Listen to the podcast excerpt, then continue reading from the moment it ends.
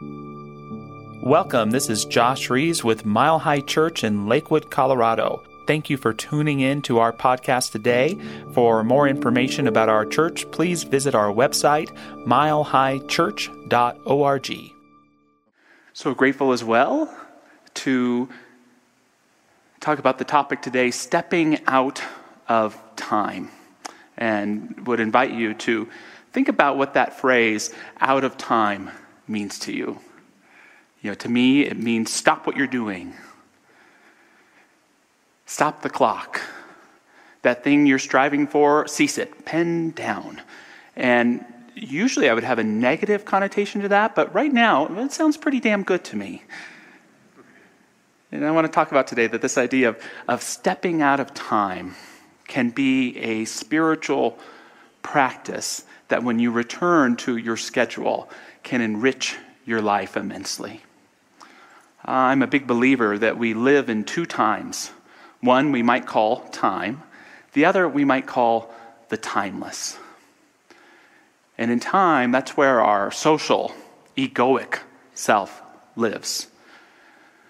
The self of schedules and to do lists, the self of cell phone notifications and places to be. But there's also part of us that lives in the timeless, the part of us that's a soul, that doesn't have a soul but is a soul. It's the self of memory and intuition, it's the self of vision and possibility. And if you only relate to that part of you in time, you're missing out on this whole other layer where the sweetness of life really and truly is and can inspire us. I remember just before our daughter was born, my wife said to me, She goes, um, Josh, there will come a day when you won't be able to remember a time where our daughter didn't exist. I thought that was the weirdest thing I ever heard when she said it. But now at four years old, I get what she means.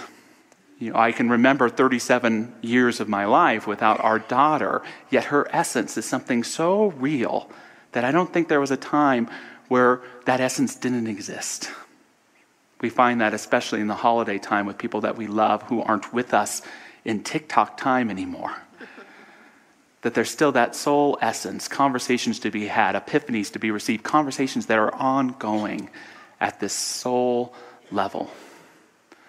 No, I do think that all of us have times where we get in touch with the timeless, whether we're conscious of it or not.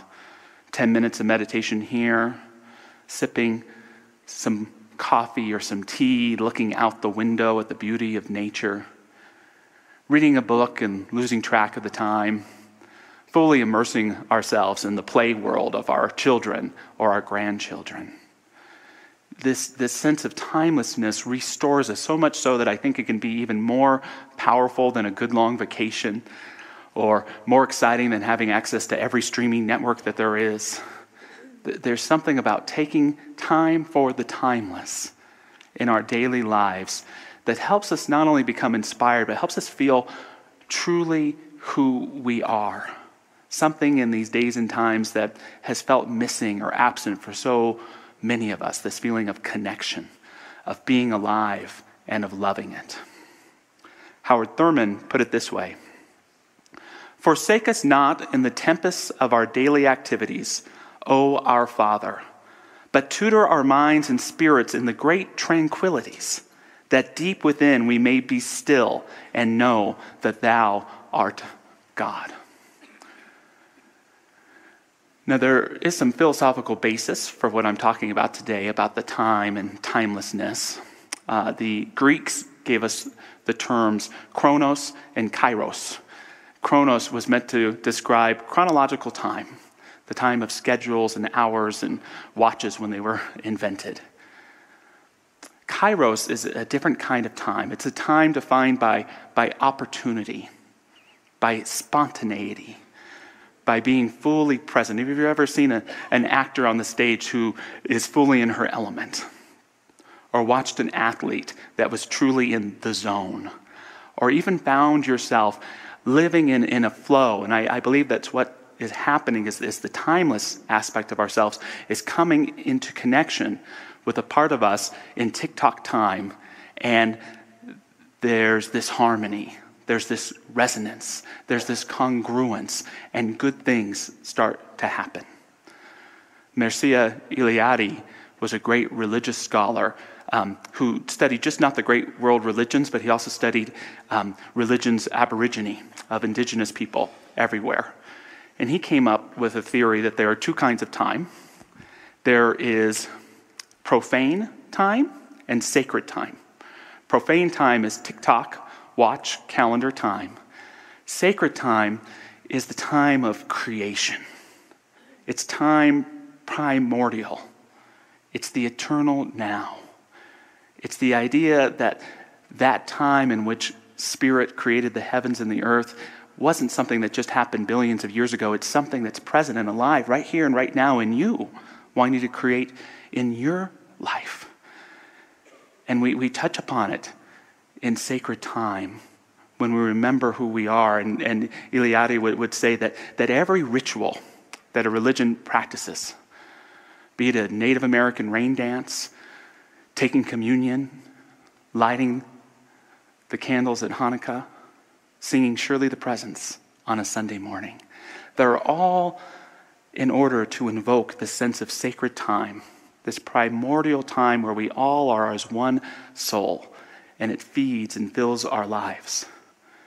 I would say, even in our secular rituals, many of them we probably just practice over this Thanksgiving time, can, can invoke that as well cooking a recipe from your ancestors that's been passed on through generations, listening to music you've been listening to since you were a child or a teenager, taking that time, however you are, wherever you are, that maybe you've been countless times before, to remember that divine truth of who you are. It fills your life, it awakens your soul. Your soul announces itself in yourself as your life right here and right now. Ram Dass, the great spiritual teacher, said that in the present moment, there is no time. When we're fully present, there is no time. Ram Dass would be late to meeting with friends, and the friend would call and say, Hey, Ram Dass, I'm here. Where are you? Well, I'm here. Where are you? Ram Dass would reply. You get it? For Ram Dass, the, the present moment, this idea of being here now, is, is the gateway into eternity. And, and think about that. The part of us that lives in tick-tock time is temporal, but there, there's a part of ourselves that thrives in the timeless. And the more time we nurture it and are present there, the more we experience our, our life eternal, our life without end, making time for the timeless. And all we have to be willing to do is to step out of time. How do we do that? We slow down. We become aware of our breathing. We allow our true life to, to announce itself, to reveal rhythms and cycles and ways of being that we were unconscious of when we were being such a busybody. And, and we get that sense that, that all is well, that all is divine right in this sacred time. Ram Dass tells the story of taking his 90 year old father this is as his given name, Richard Alpert, back to his hometown of, of Massachusetts to visit. He hadn't been there in decades. And this is the 1990s. He gets all prepared uh, to find all these places. He's printed out like 20 MapQuests. You remember those? you know, and, he's, and he, he drives them through all these areas where his dad grew up, and there's nothing. There's no spirit or life coming from his dad. And um, Ram Dass is kind of frustrated about it. He doesn't know what to do. And he decides to do it again, but more at the horse and buggy time of his father's youth. In other words, he goes much, much more slowly. Lo and behold, dad came alive. Dozens of stories poured out of him. This is where I fell off the wagon. Here's where we used to get apples. Dad was full of tales, but it wasn't until we slowed down that his memory was able to come on board and awaken him to that old place. This helped me to understand why so many older people feel out of step, unable to connect to a world that is moving so rapidly. Why, as so many elderly folks have complained to me, they feel that time has left them behind. I don't know about you, but in these pandemic times with everything going on, sometimes I feel like time has left me behind. Anyone else feel that way? Where is it? I feel like I have so much catching up to do. I don't quite feel connected or my real self. Something's off. And, and for me, the answer is in cultivating this timelessness. The answer is in, in sacred time to give meaningful attention to this present moment so that it can reveal that doorway to step through into a greater way of feeling connected and to not needing to catch up with the times, but to be willing to let them go and to claim, this is my time, right here, right now. I want to share with you this morning three gifts of the timeless. Three gifts of the timeless, and the first is silence. The first gift of the timeless is silence. Can't quite hear it in the room, but I can, I can feel it this silence that I'm talking about, it, it in all actuality is really a, a metaphor for soul awareness. John Cage, the eclectic composer, tells the story of wanting and longing to hear absolute silence. So he has for himself built a soundproof room and he sits down in the middle of it, all everything cushioned in white, and he's so excited and he goes into his meditation, he's breathing, and what does he hear? the beating of his own heart. You know, real quiet is elusive for many of us. But the silence that I'm talking about is a, is a metaphor for quieting our mind, for invoking a, a sense of, of stillness, for allowing what's going on around us in the busyness just to fade away so that we can remember and allow our souls to come forth. Mother Teresa said, silence of our minds, silence of our ears, silence of our mouths. In the silence of the heart, God will speak. Sometimes I hear people who are really busy say something like, I just want to turn off. And I want to remind them what you want to turn off is not yourself. What you really want is to turn on by turning off all the busyness going on around you. I really just need to unplug, per Jackie's quote.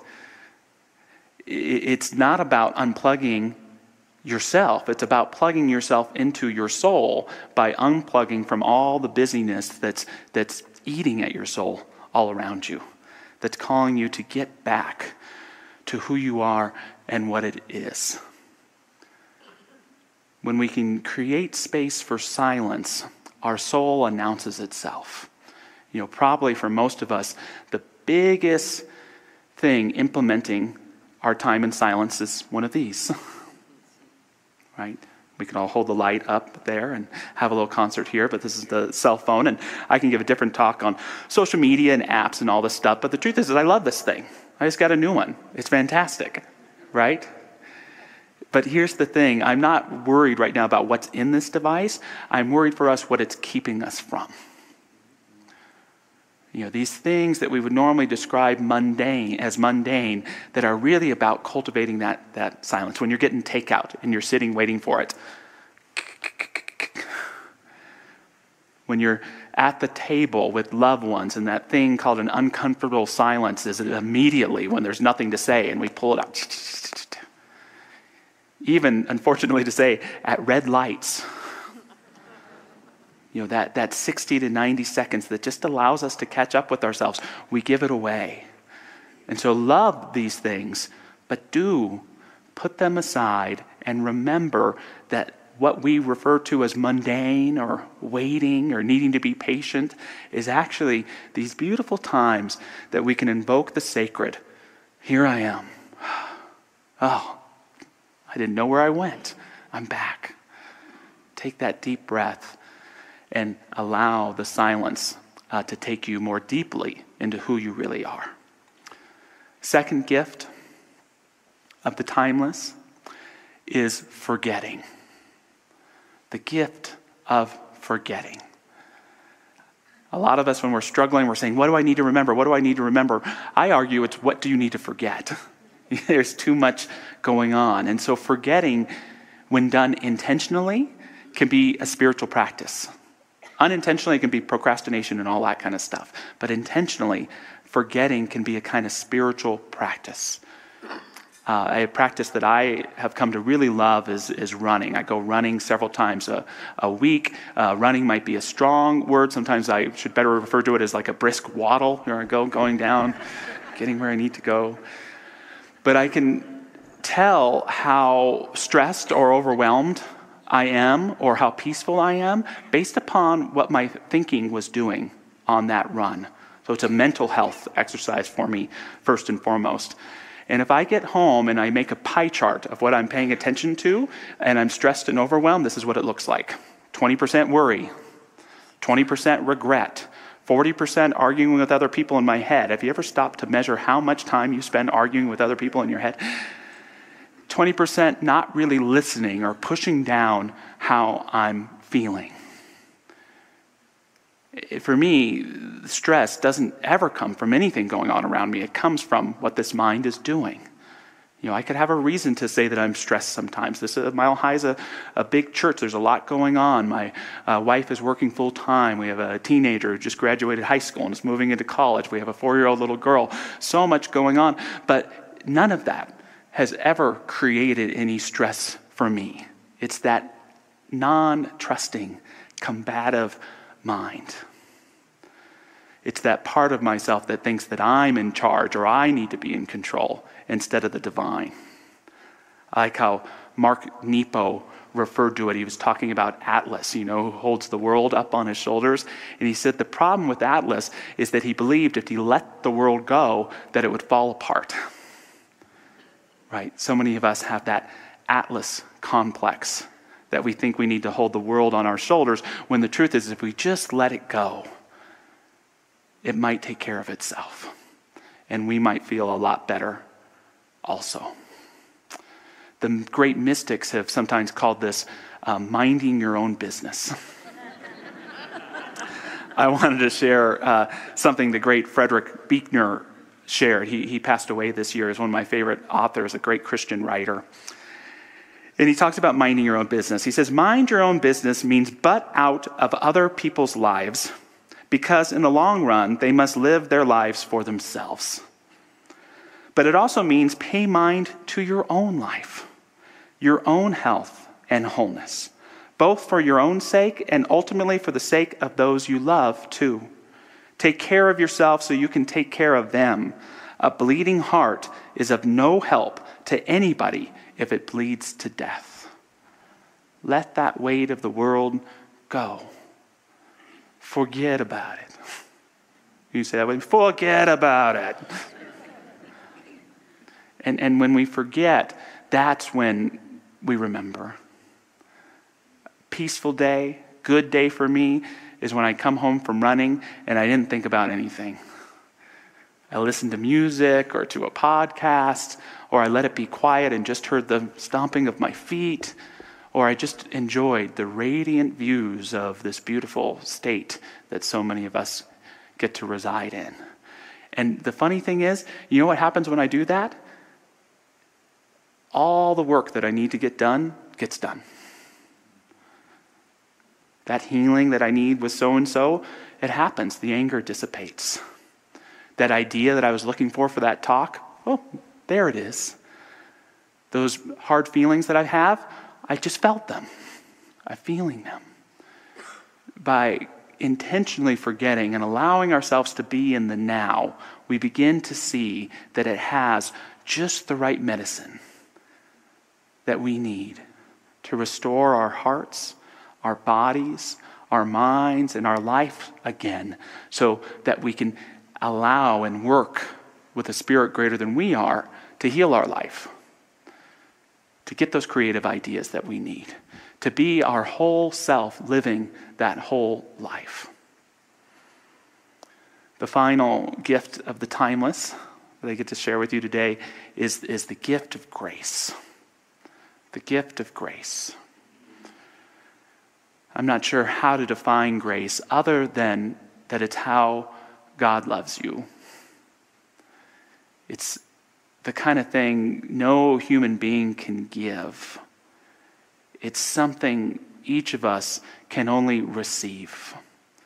And there are certainly times in the midst of stress that, that God can just grab us and pull us out. Those are wonderful experiences. And yet, ultimately, grace is something that I think we have to be ready for. We have to look for. We have to be open to. It's like the level of grace you experience in your life is the result of your rapport with God. To have a Buechner double feature here, he also said this about grace. The grace of God means something like, Here is your life. You might have never been, but you are because the party wouldn't have been complete without you. Here is the world. Beautiful and terrible things will happen. Don't be afraid. I am with you. Nothing can separate us. It's for you I created the universe. I love you. Uh, does part of you believe that? Do you have faith in this thing called grace? In having a rapport with the Spirit within and around you that can speak to you if you'll listen, if you'll be open, if you'll watch for it, if you can accept the fact that the universe doesn't belong to you, but it belongs to this divine mind that inspires and brings us to life and embraces us when time demands. To sometime this week, when you're challenged or stressed, or you've gotten, gotten caught more up in the reality of the tick-tock time than the sacred time, just pause and ask yourself if you're open to grace, open to hearing it in a good conversation, opening to, open to, to reading it in a good book you're reading. The, the key is to not be attached to how you think it ought to show up, because you're not the grace creator. There's that presence, that greater mind of who we are, that is always expressing. Find that grace, receive that grace, know that you are worthy of that grace and allow it to propel into your life. And if it feels missing, slow down, quiet down, forget what you think is so important, and give yourself the very gift of being fully in the present moment. Ram Dass speaks about his father's final days. As my father grew older, he slowed down a lot, as people often do. He began to approach each task with a great deliberation and patience. Each action, whether getting into the car, climbing the few steps to the house, or settling into his favorite armchair, was accompanied by such attention that it became almost a kind of meditation. He found satisfaction in the completion of each small task. He would smile with contentment and say quietly, There we are. There we are. Get quiet approach whatever is before you with reverence and with a meditation. There we are. There we are. There we are. Here I am. And when we have ourselves, return to ourselves again, we have everything we need to live a great and abundant life.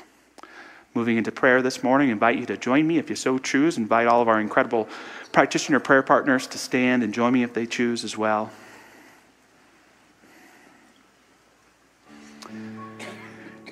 in this holy sanctuary of heart.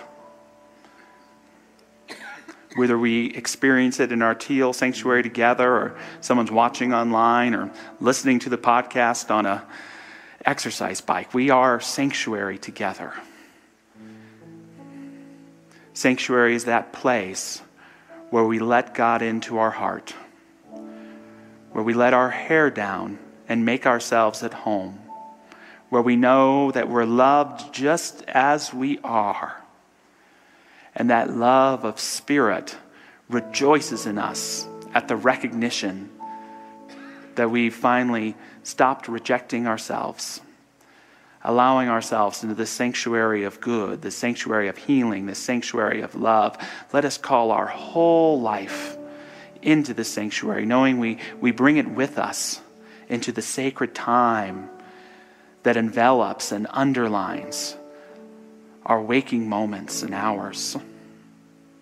I know even in the midst of the busy holiday season, there are so many moments of the fullness of grace. And I know wherever in our lives there may be struggle, there is also an underlining current of peace, of forgiveness, and of understanding. I know that wherever we may not be feeling like our true selves, that the radiance of our soul, the radiance that is the light of awareness of those who love us most, is right there beckoning us to allow our hearts to remember by being fully present in this moment. May we bring into the sanctuary of consciousness anyone we love or care about, any place in the world where there is struggle or strife or suffering. Let us know, even for those who can't know it right now, that divine beauty and truth of grace, of God's love, of God's wisdom of a creative power that can make amazing things happen is operating in their lives as it is operating in our lives and in our hearts right now. May the sacred be woven into every day of our lives, and may we delight in the recognition. And so it is. Amen. Thanks for listening to the Mile High Church podcast. This podcast is made possible by the generous contributions from listeners like you. To make a donation, please visit milehighchurch.org.